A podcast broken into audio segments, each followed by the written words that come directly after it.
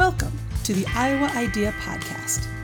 Join host Matt Arnold for in depth conversations with artists, designers, entrepreneurs, and civic leaders as he explores how they approach their craft and represent a modern version of the Iowa idea. This podcast tells the stories of Iowa natives, transplants, and friends who demonstrate the Iowa idea in the 21st century.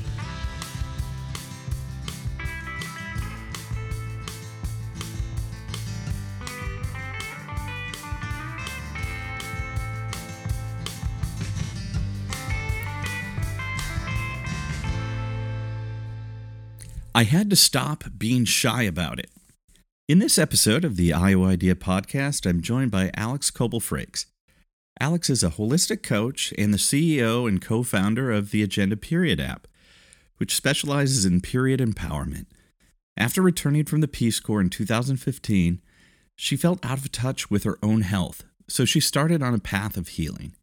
This healing became her passion and she now works with entrepreneurs to help harness the power of their monthly cycle for maximum impact and revenue in their business.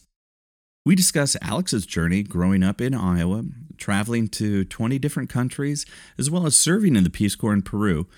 Alyx describes her unexpected journey, originally thinking that she would be an ESL teacher, to becoming a business major, and eventually becoming an entrepreneur.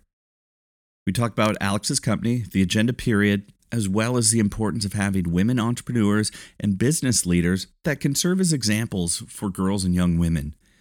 We dig into health coaching, menstrual health, and entrepreneurship, and how those elements converged with the agenda period. Alyx describes her work to depoliticize menstruation and why menstruators deserve dignity and equal opportunities around the globe, and why it's so important to reduce shame and help support fully embodied women. I always appreciate Alyx's positive energy and her drive to help open opportunities for everyone to be their best selves and reach their true power and potential. Through her work, she also provides important perspectives on social justice and allyship. It was an honor having Alyx join me on the show. I hope you enjoy the episode.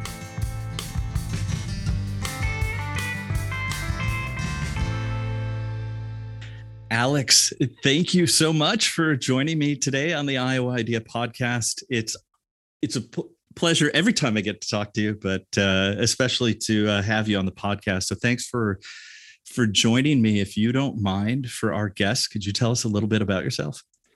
Yeah, thank you for having me. I'm super pumped. I have been hoping to get on this podcast since you launched it. I was like, we do do cool things in Iowa. We should talk about it. So I'm I was so pumped when you, you know, really launched this idea. Um, about me, I'm Alyx Frakes. I am the CEO of the Agenda Period. I am the mother of twin babies, twin uh, little cuties. Um, they were born in November of 2020. And something else that's random about me is I love to travel. I've been to about 20 countries. So that's a fun fact about me. Uh, right on. Before we go too too far, uh, of those 20, is there a favorite? Oh, that's so hard. Um, I was a Peace Corps volunteer, so I lived in Peru for the longest. So, and that's where I met my husband. So there, there's some bias there. you know, I definitely love Peru. Um, but I had a really great time in Germany. I spent about six months in Germany.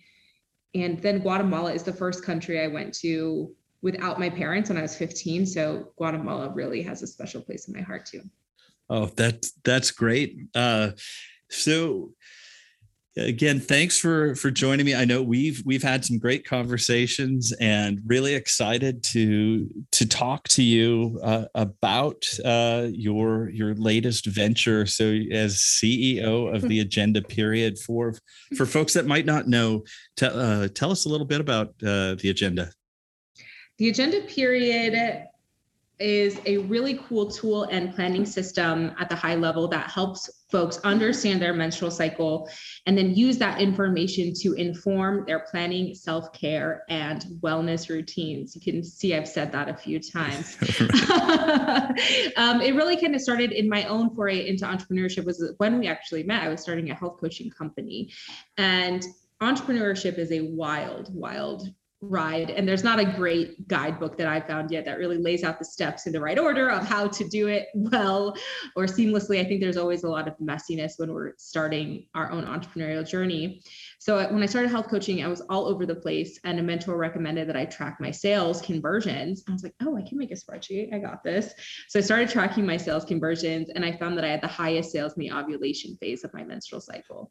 And i was like what? So it didn't even start off to like be about my period, even though the word period's in the name. Yeah. Um, but I was like, I've heard about cycle syncing, which means adapting or shifting your exercise or what you eat to support the four phases of the menstrual cycle. I learned about that as a health coach and even in college. I was like, why isn't anyone talking about how we can do this for business? Uh, and when we peel back that layer, just to be super transparent, a lot of the people in business and making tools for business don't have periods. So I don't think it's ever occurred to them to, to help folks orient their, their workflow in that way. So when I started connecting those dots, that's it, it got me really excited to move deeper and deeper into this space that that's great. Uh, so again, you, your early interests were more in entrepreneurship. You start to connect the dots, and then with the agenda period, too, I know you've been talking uh, maybe driving awareness might be uh, a, a, better phrase, uh, but also just um, all of the maybe the the health related components to to it and and and healthy conversations right around menstruation and why that is maybe difficult for a lot of people so one of the things i've really appreciated what is the energy that you bring to the conversation uh, the positive energy, and uh, but it is uh, an interesting space that's not discussed a lot. And what are what have been some of the kind of interesting things you've found as you you talk about this? Because what I, I, I remember one conversation we had with the sitting U.S. senator, right, when we were introducing our businesses that was great. That was early on, and I had decided I, if I was going to make this successful, I just had to stop being shy about it. Right? I just had to really tell people what I was here for, because, like I said, even I, when I after I was into this world, I didn't really. I wasn't there to be like, yes, periods, blah, blah, blah, blah. But as I fell down the rabbit hole, I have a really great background in policy, um, you know, nonprofit work, educational support. And so I understood, I started to peel back the layers and understand how period poverty impacts millions of women and menstruators around the world being like not having the supplies you need to to handle menstruation with dignity not being able to dispose of the, the blood or you know being able to contain it or have those products which stops people from going to school can cut out economic opportunities and I, I, realized I didn't know about it because we don't talk about it and we keep being shy about it or, or feeling shame about it. So I had to decide, you know what, I'm going to really plant my flag here and, and talk about how political periods are because it is it's healthcare being ha- having access to these supplies anyone with a period needs to have access and has the right as on a really human basic level um, just like we have the right to have clean drinking water and should have the right to have clean air. We know that those things aren't always true, and they are most often not true for the people who are marginalized and pushed to the fringes of society. And that is absolutely true with menstruation. People experiencing homelessness in the United States, folks who are incarcerated, um, low income people have the hardest time getting the supplies that they need, and that's bullshit. So um, it, it, had to, like, I couldn't build an a period empowerment company that focused on the health aspect if I was going to stay quiet about this really shadowy side of this world. And even if my product doesn't directly address that, something I'm really committed to is partnering those who do address that base need and being really loud, even where it might make people uncomfortable, because that's the only way we're going to stop feeling weird talking about it. Yeah, and I I really appreciate too again the positive energy that you one that you bring in general, but uh, specifically to to the to this initiative and uh, from a from a humanity perspective to just uh, the word dignity, right? That you know some of the the dignity that you're you're bringing to this, and through our conversations, through following you too, I, I have to say my own personal awareness too to uh, challenges uh, some that I didn't even know exist, but make complete sense, like in my in my realm, right? Just kind of middle America, right? But as you've talked about globally too, is uh, how this really can put women at a at a severe disadvantage right when you from an education perspective from a work perspective you know what what might be considered allowed you know allowed or um, available to people. So uh, just want to let you know i really appreciate the work that you're doing on that front.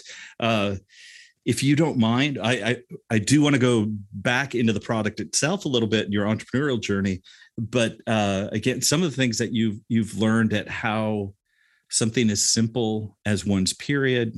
And i i say that you know not having a period myself right? I, I haven't but is is something as basic normal human as a period why that uh, is so challenging for for men and and probably uh, we, will say the men first but as the patriarchy kind of sets many of the agendas so to speak right? Uh, mm. is why why is it so challenging do you think for for so many communities and cultures to have a more open healthy conversation? Because when we fill a group this is my you know my what i've witnessed and what i believe to be true is when we fill someone with shame they're a lot easier to control. Uh, there it's a lot easier to be small when you can't um, accept a part of yourself. And i see that in my my coaching work when they're when someone has something they uh, feel is shameful from their past it's hard for them to be fully embodied. And the patriarchy does not want fully embodied women. And when we when we look back further a lot of native cultures actually and particularly some of the things i've read about native cultures from north america the north american continent had really beautiful spiritual practices surrounding menstruation um, uh, moon time. They would maybe go into huts. I've actually heard and like be in community with the other women who are on their periods. Um, I've heard some kind of whisperings around the fact that men made sweat lodges because they they didn't they recognized how powerful menstruation was and they were unable to kind of conjure that naturally. So they created what would be akin to that kind of experience for themselves. So they were kind of jealous of like the intuitive power that got tapped into. Um, when we look at some of the spiritual side, people think it's like the opening of the portal between life and death because that's how babies are born. And so like menstruation is the only other time when that that the opening of the cervix to to shed the endometrial tissue actually opens. So a lot of people have this really spiritual grounding in it and then um, you know hello um, colonization really bashed those traditions to bits. And again there was a lot of shame um, calling people savage calling people uneducated. How could you how could you worship something like this when you should worship god like the christian god? So there's a lot a clean a clean sterile god. clean sterile right. yeah there's so there's some really insidious nature. And that's another reason why I say periods are political, right? Periods are political because these these things are intricately woven together. Colonization, white supremacy, and these are not things that I came to on day one of this like I'm going to make a period company journey, but just like going through deeper into the into the world, I've really started to see some of these pieces, and it's very interesting, and it's what I want to help eradicate on the planet because women and menstruators spend on average eight years of their life bleeding. And if we are full of shame during that time, if we are disconnected or disembodied from ourselves, think of how much energy and potency and like amazingness is cut off from humanity because we are we are so embarrassed of ourselves and that's that's unacceptable thank you and uh, help me out if I'm if I'm off base here. Uh, but one one of the things that I'm hearing, kind of going back to the dignity component too, is I'm a, I'm a big believer that um, individuals themselves, uh, teams, organizations get so much more when we can bring our authentic self to the table, and I feel like this is a component too to help roughly half the population right? Help be their authentic selves uh, in in all forms of our lives not just like work productivity not just uh you know being individuals but it, it seems like i know what you're doing again it, when we help people be their authentic selves i think there's there's a lot of power that can be uh, untapped almost like trapped value that you're liberating through this. And this is one component of it. Just want to get your thoughts to kind of my ham-fisted comment there that is exactly what I feel is like my my big work in the world is like the the north star of this company is true global menstrual equity, uh, meaning that everyone who has a period has access to the supplies, the education, and the opportunity for empowerment around how their physiology works. Because the period is the phase we know the most of, but people with a menstrual cycle are always somewhere within this hormonal fluctuation, um, and men have their own hormonal fluctuation or non-menstruators, but it's just a 24-hour pattern And we see that as default for human. And that's not true. It's only default for half of the population. So it's time that we can have this expansive view so that everyone can live in their authentic selves. Because I know we have a lot of challenges. Like this is my like my the behind the scenes behind the scenes we are facing as a global family a lot of challenges and so i want to help open up every ounce of energy and and possibility and potential for people so that they can do what their calling is right? It's called like I don't love the Catholic Church, but they call talk about vocational discernment. It's the best phrase I've ever heard of, where your gifts and talents line up with a, a, need in your community, and you get to drive towards that because you are in your your best flow, right? Your purpose matching up with a need in your community, and I feel like this work helps open people up to their true potential and power. This is one of many tools, and so yes, absolutely. Thank you, and I, I really appreciate the explanation there too. And you know, we mentioned uh, you know, could you you even the the light that went off, making a connection between um, kind of your ovulation phase and kind of sales related activity. Uh, if I remember from one of your your presentations, right, there's kind of four distinct phases that uh, a menstruator is is going through at, at, at any given time uh, could you walk through just generally what the, those phases are and and uh, kind of the maybe the implication? I don't know if that implication is the right word but right because i what i feel like you're you're helping people do with this and again correct me where where wherever i'm off on this but i feel like what you're doing is uh helping provide a context to where one is at right now and one of the things that maybe they could how they, how they can be them best their best self yeah. at at a given phase. So some some phases seem to lend themselves more to maybe more en- energetic or extroverted work some to maybe more reflective if i'm remembering that correctly but yeah.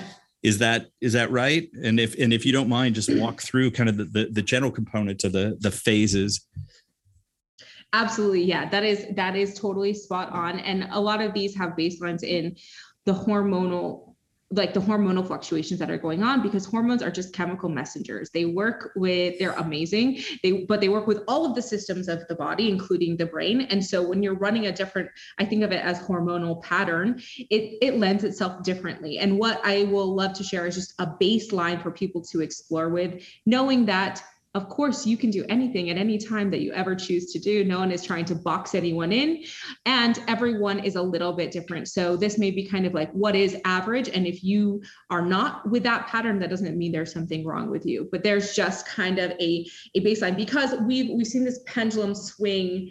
And this is some of the pushback that I've gotten sometimes from like feminists or um, from older women is like, I can do anything.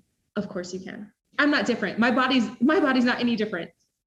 Well, our bodies are different, right? We actually need the two different hormonal patterns to reproduce and to make more offspring and all, all of these different things.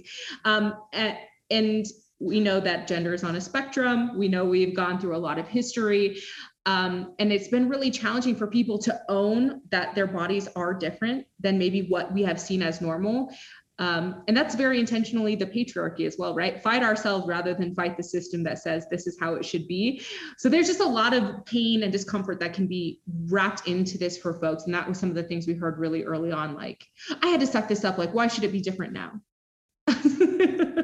like because we always want the world to be better. I'm sorry you had such a rough experience. So those are my prefaces. But in terms of the baseline, we start. Um, we teach menstruation as phase one.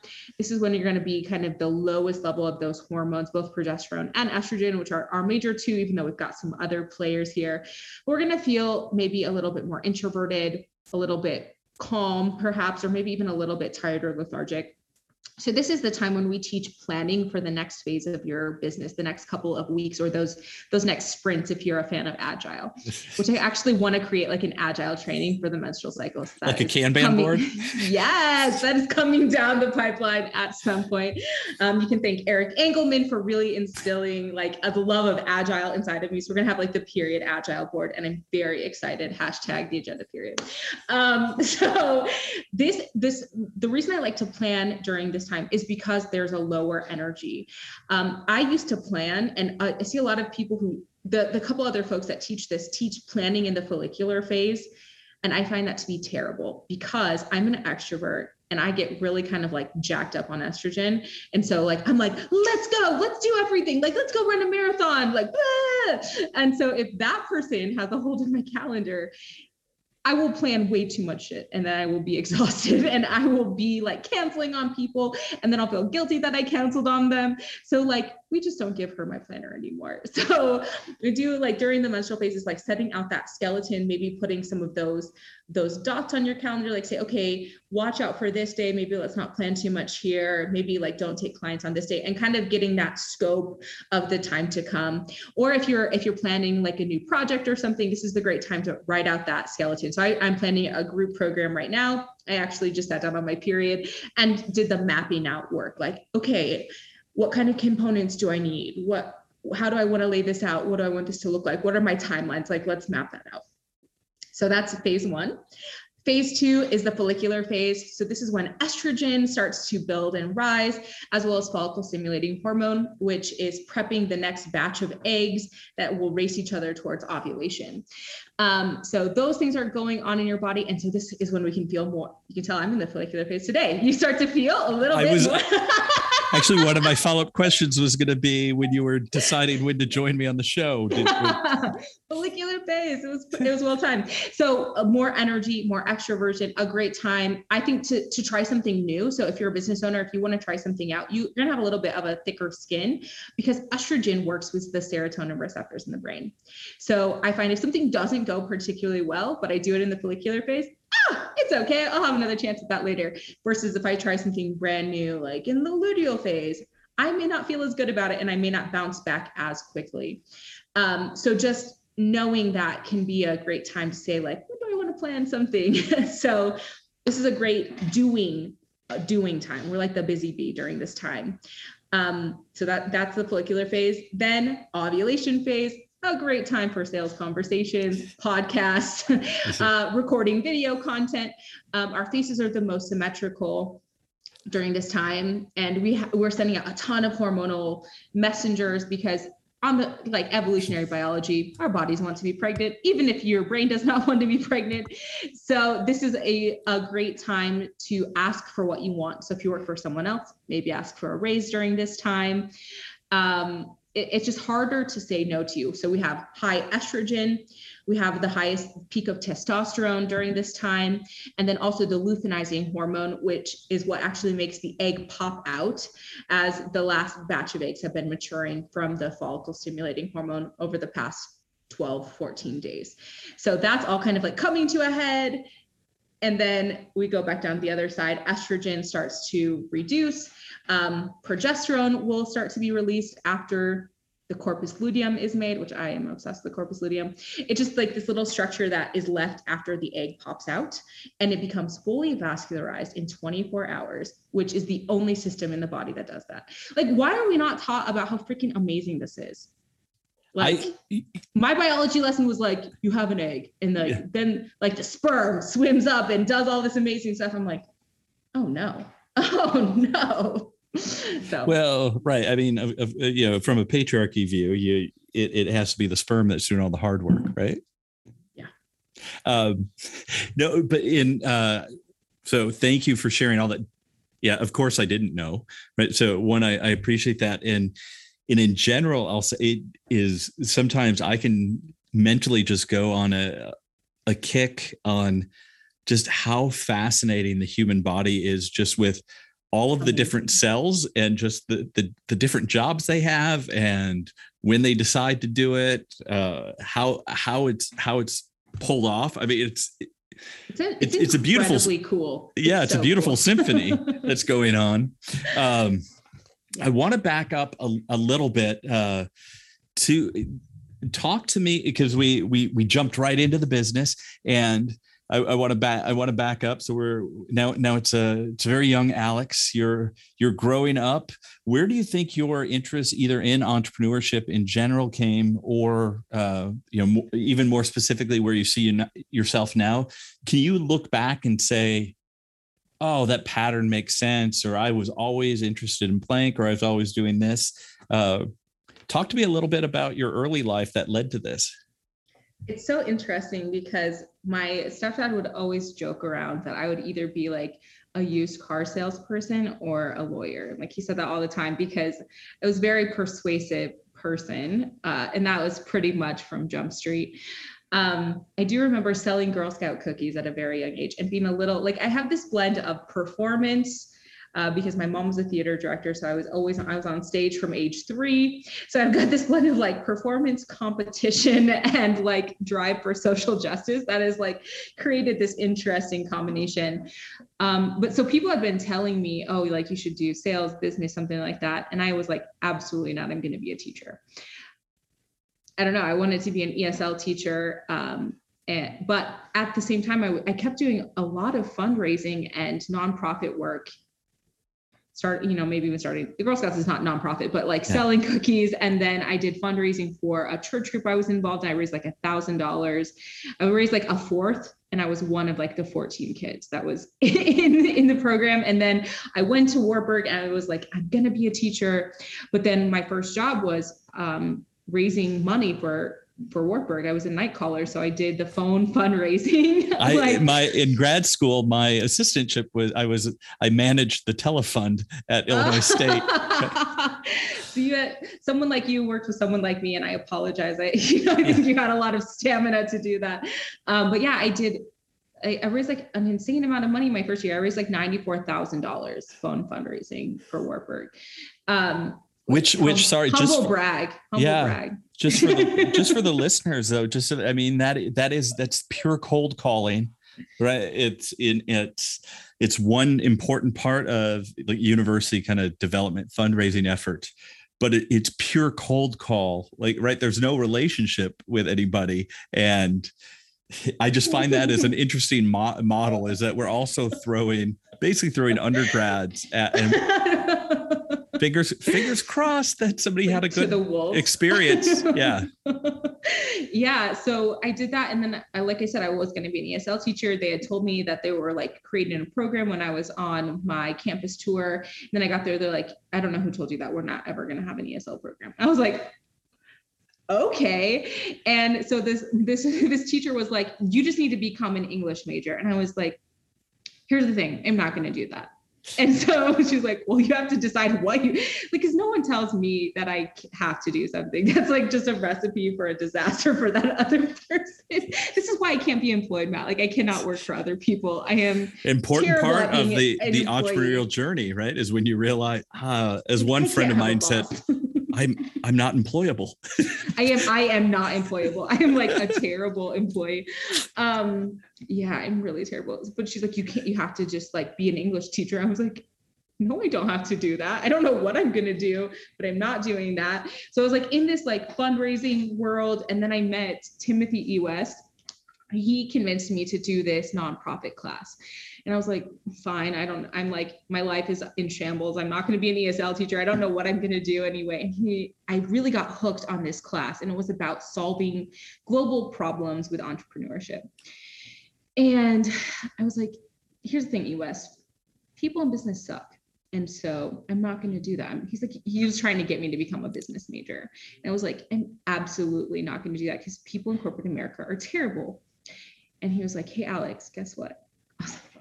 He's like, if you had a business, you don't have to be terrible because you can make the rules. And I was like,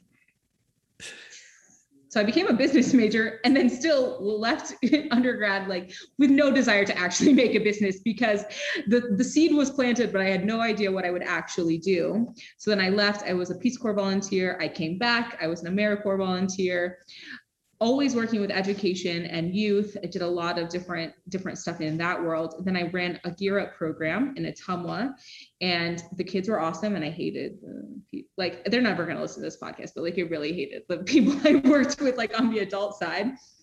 Um, so then I I took a job with a startup in California they're also never going to listen to this. And that was also terrible um, because I finally was like, I really hate almost all of my bosses but I'm the only thing they have in common.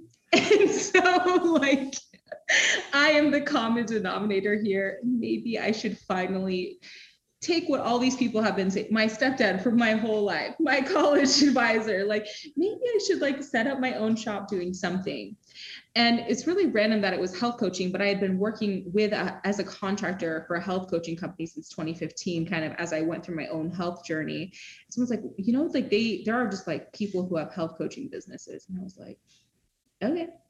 So I said yes to that because I was like, I got to get the heck out of Dodge and stop working for other people. So why not use my business degree, my love for health, my love for education, my love for empowerment of people on this like really interesting thread with all the dots finally got connected.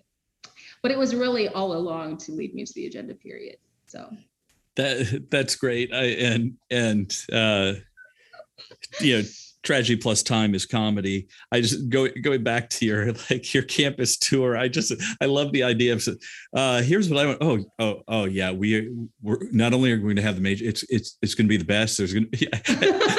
there's part of me that would like just want to like turn it into uh like performance art. Oh yeah, of course we we're to have the greatest facility. Uh, you're getting in early. You're to love it.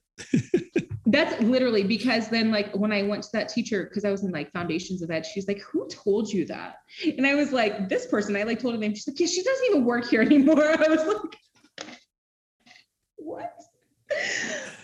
So uh, on the ESL front, just out of, out of curiosity, what was uh, what was there a specific language you were interested in teaching?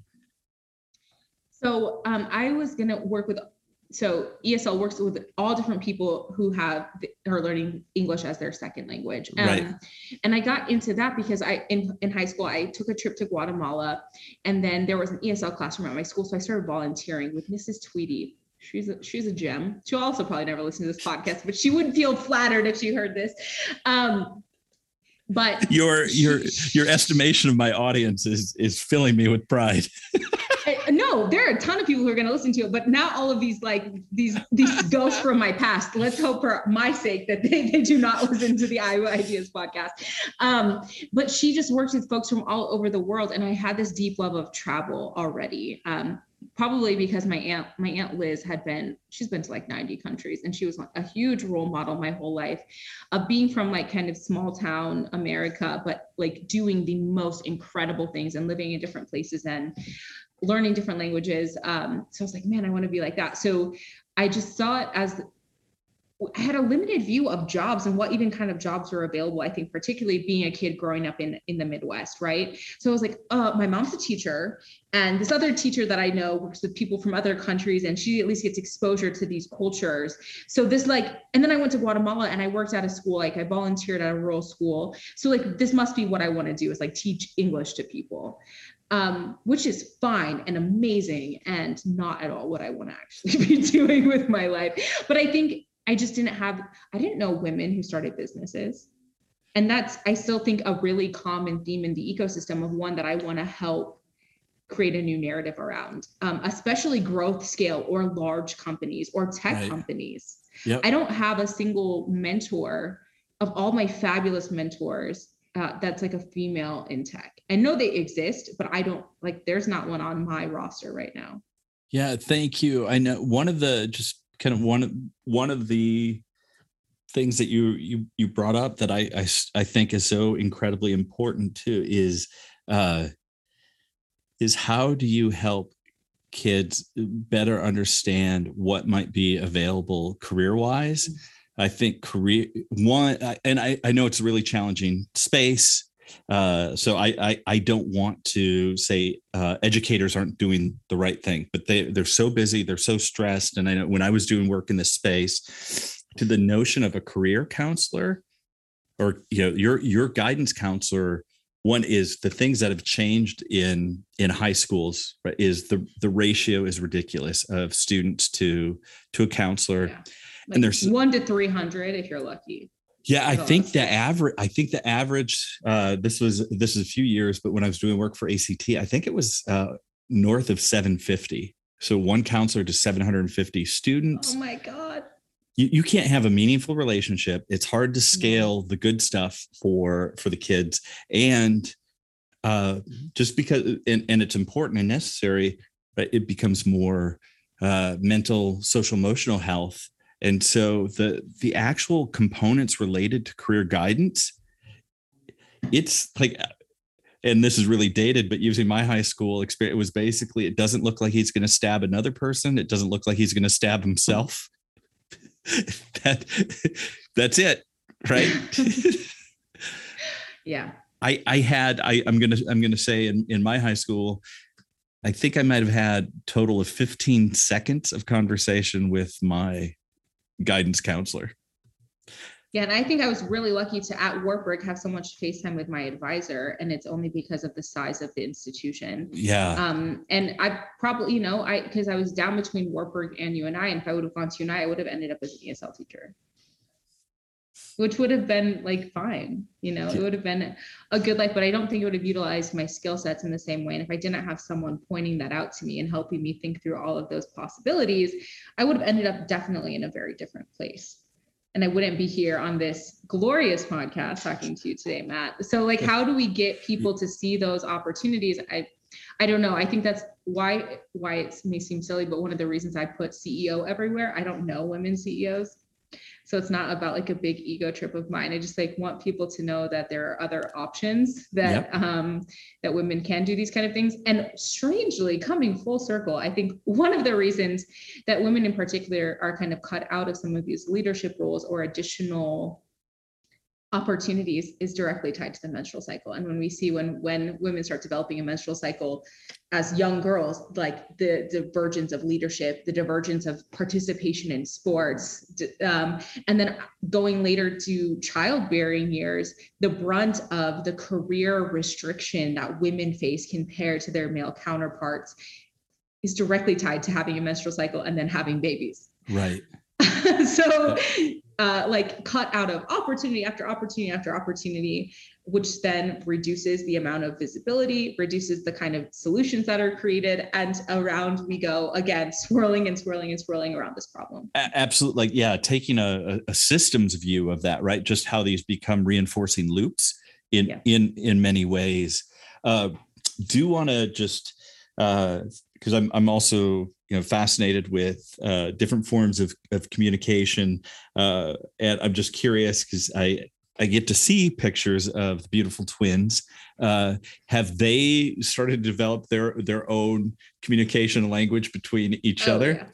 and they started mimicking each other. So like there was this one sound that like only estelle did it was like yeah yeah yeah yeah yeah. And now sometimes like margot will do it and i think it's estelle and then i get in there and it's margot and i'm like what is going That's on? how they're plotting against you. they are. They absolutely are. But like they'll just like look at each other and just go like ba ba ba ba ba, and like I don't know. I can't get them to like copy me, but they just like chatter back and forth with each other all of the time, which is one of the things I've heard that there can be slower language development lang- in terms of like what we consider appropriate language um, yeah. for twins because they kind of speak their own. And I think we're throwing another wrench into that by being a bilingual household. So yeah. Spanish and English kind of having equal weight.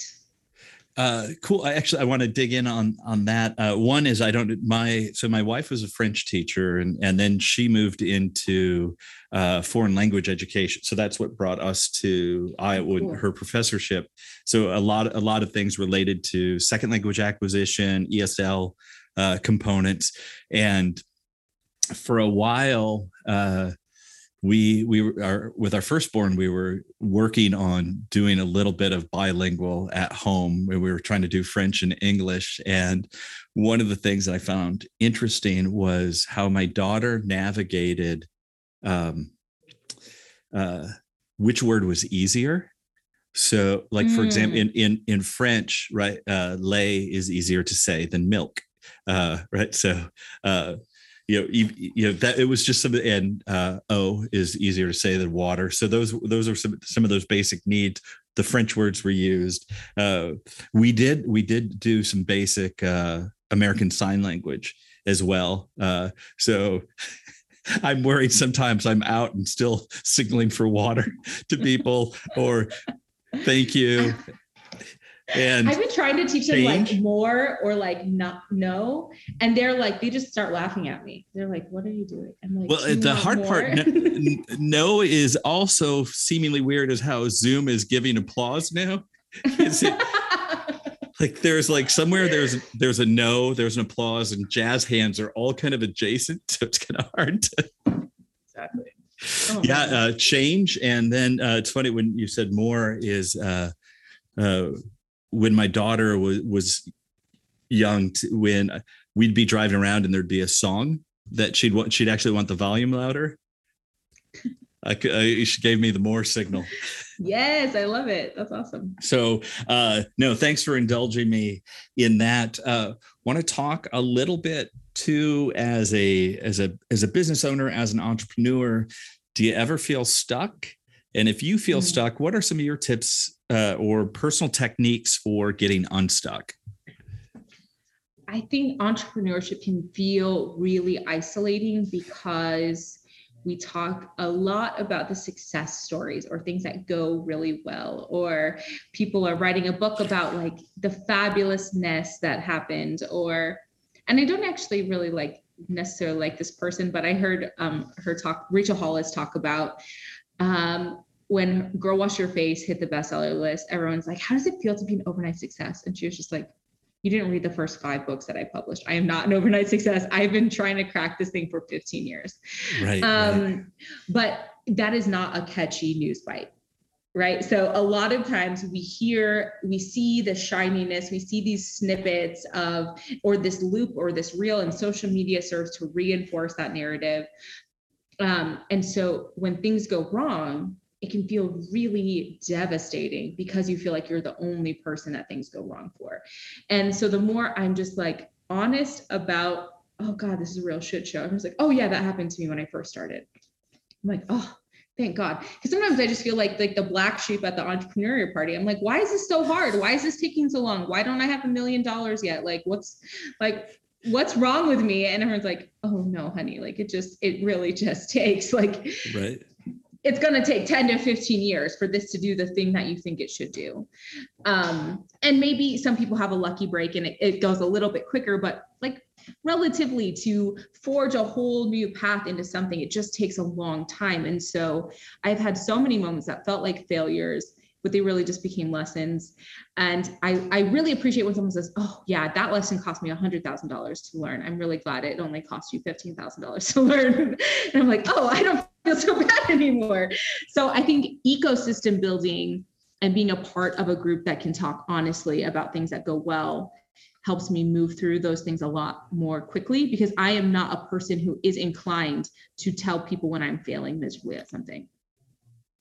Yeah, I I do. I really thank you for sharing. One, thank you for sharing that, being vulnerable on that on that perspective. Because I was just thinking too, is is is almost like a social media echo chamber where sometimes you're looking at friends posting awesome pictures from the beach or they're eating a great meal and you're like uh, i'm too tired to make a or you know but even on the success side here's how somebody was crushing it oh Yeah. You're like, what's wrong with me? Like, why am I not having like that happened a lot in the coaching world that I, I finally started to understand people like, oh, you can make $10,000 in a month and I'll show you how to do it. And then like realizing this person had a personal training career that they built over 10 years that then they had uh people to pull from or, you know, like so many things like that. So why can't we just be honest?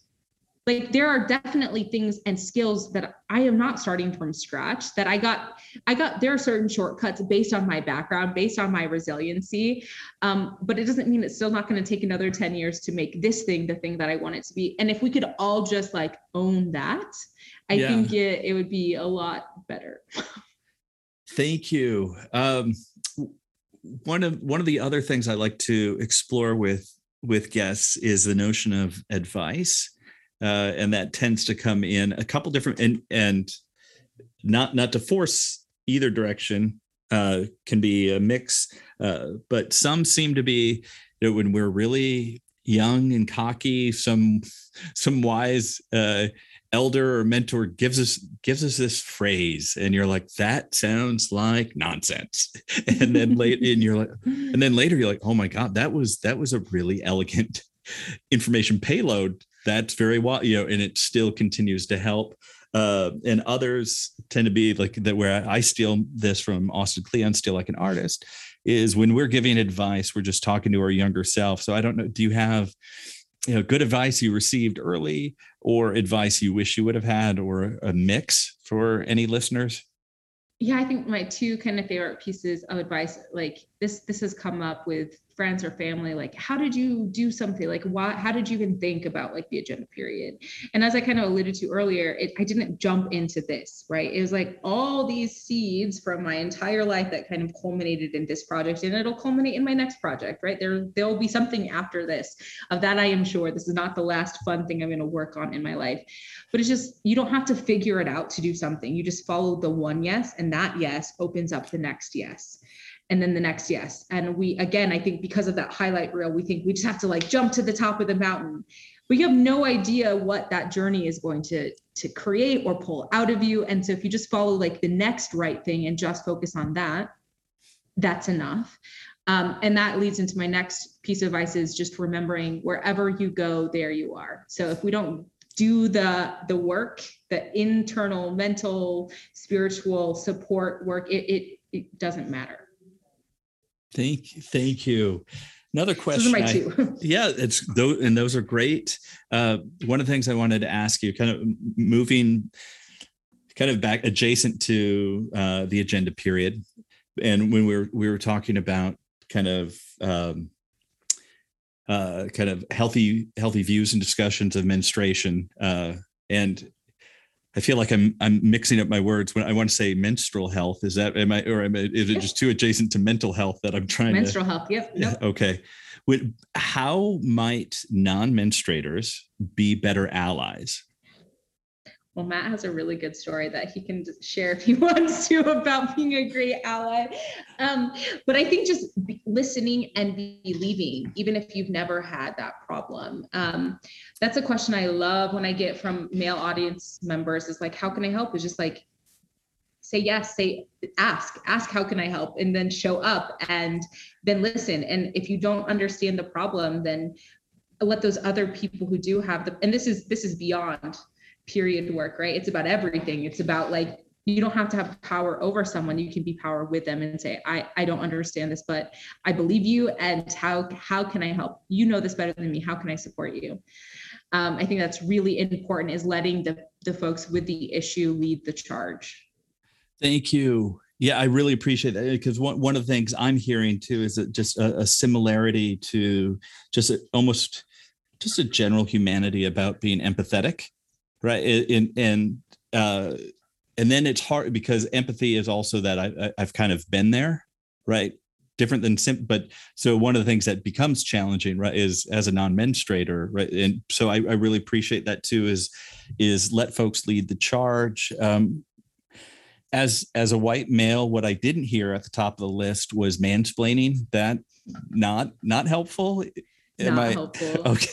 I'll, here, I'll take another one off the list for any other white male who might be confused. This is not a niche topic or a market. That's one I've gotten a lot. Oh, like this is like such a niche problem. No, like um, over half of the planet has a menstrual cycle at some point. So it's not, not a small or insignificant thing to invest in, care about, be aware of. Right. So if you you you get to go hardcore on those arguments about like TAM and SAM. What's what, what what's the total addressable market or serviceable address? Right. A lot. A lot. many, many. Half the world. Yeah. So that's another not helpful thing to say. Um, and yeah, so I think those, I think really listening and and asking, because we can't assume that we know. Um, and if someone needs something like give them the, the safety. And i also think as an ally and i see this in my social justice work it is my responsibility as the person with privilege to make the other person feel safe and comfortable not the other way around. And that means if i go into a space that has is multicultural or different races that are represented there i have privilege in that space because of the color of my skin. And it is not anyone else's job to make me feel comfortable. It is my job to a signal and and be clear that I am a safe person. And if someone doesn't feel safe, that is my responsibility to ensure that they they can feel safe with the fullness of time. And if they don't want to be around me, I can understand that too, right? But that is the onus of me as the ally. And I think we don't always know how to do that with finesse as allies. I think it can be really, really challenging or cause people to feel defensive. Like, I didn't do anything wrong. Like, I, why would you be mad at me? That's actually not the point right? That's not the point of allyship is saying Ooh. i mm. understand that you have been harmed by folks who look like me so let me let me do the extra work to ensure your your psychological safety in this space. So when we look at workplace empl- employer programs or how someone could provide you know for their employee their their menstruating employees i think that's really important to understand you have the onus there as the ally. Thank you. And and kind of my my response too was it does what your I completely agree with you.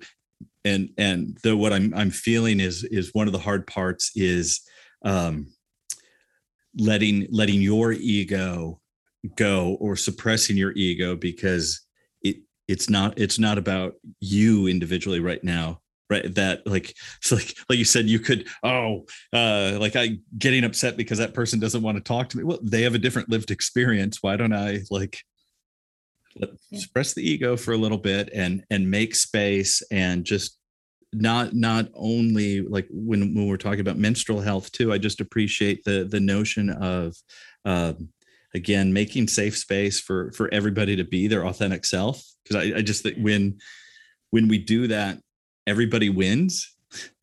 Like long long term the long play is everybody wins. The, i think the short term it's hard for people to give up power especially if it wasn't earned right?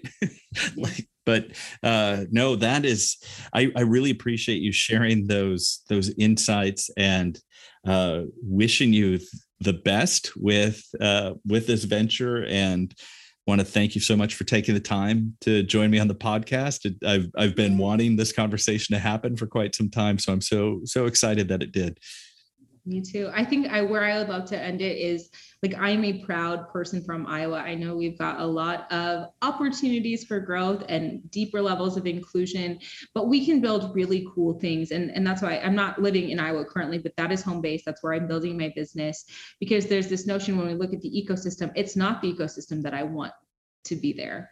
Um, but we only get a different ecosystem if people contribute and put into that space. There's this um, sociological principle of like, or a book about it called Hollowing Out the Middle, where all these really cool ideas kind of get sucked out of the Midwest and are plant transplanted to the coast, and then more and more cool stuff happens there, and less cool stuff happens in the middle.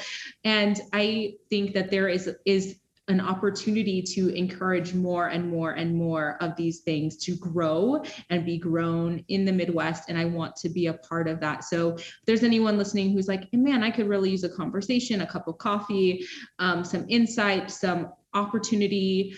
Obviously, I'm not the furthest person along in this journey, but I'm really happy to share deeper on any topic of something that that's already been helpful. So that's something I think we can do well in the Midwest is take care of each other. So if anyone needs anything, I'd, I'd really love to be a part of anyone's journey or their ecosystem so that we can continue to grow badass stuff in the Midwest and in Iowa. That that's awesome, and yeah, just to re, to to reinforce that as well is just thinking about where we we met because of one million cups, right? And thinking about the these healthy uh, opportunity if there please for folks listening please look up a million cups uh, and if there if there's a, a, a 1 million cups uh, in your community go there the, can't say they're all the same but what i can say for for what we are doing in iowa city is uh, when it's at its best it is it's people being supportive it's it's not a shark tank competition right and yeah. it's but you you you hear where uh, new business owners are at, what they're challenged with, and uh, all of a sudden you'll hear folks like, oh, that's it. I, I went through this. Uh, what I can show you my scars. I can tell you my battle stories. Uh, I can tell you also how to avoid all that. Or or like maybe I know I know a lawyer that works in, in this intellectual property space. I know a graphic designer that works in this space. You know, just all the places where you might need help. Uh, that that's when I feel like it's kind of at its best. Is is mm-hmm. just here are some po- possible resources and just down to basically the the most humane thing you said is to is maybe I'm I'm I'm here to listen and maybe just have a cup of coffee. Yeah, I honestly don't know if I would still be in entrepreneurship if it wasn't for 1 million cups. Like you and Andre and Jay and Aaron Pottebaum and just like the space in Iowa City like saw me and cheered me on when I was a health coach. And I was like, she's the only health coach here, but like, let's cheer her on. It's awesome. And then like got so on board when I was, you know, launching the agenda period and really like cheerlead, support, hold, handhold, cry with, you know, like it's hard to make something new. It's super hard. And so like we definitely need each other. So one million cups. Oh, Yeah, just your love One Million Cups. Jay, Aaron, Liz. They're like they're they're fantastic, like hype So people, cheerleaders, and like just like su- just resources, super strategists, like Yeah. everything, all of the things. Yeah. So awesome. yes, Alyx, thanks again. It was a pleasure chatting with you today. it was awesome. So good to see you. Thank you.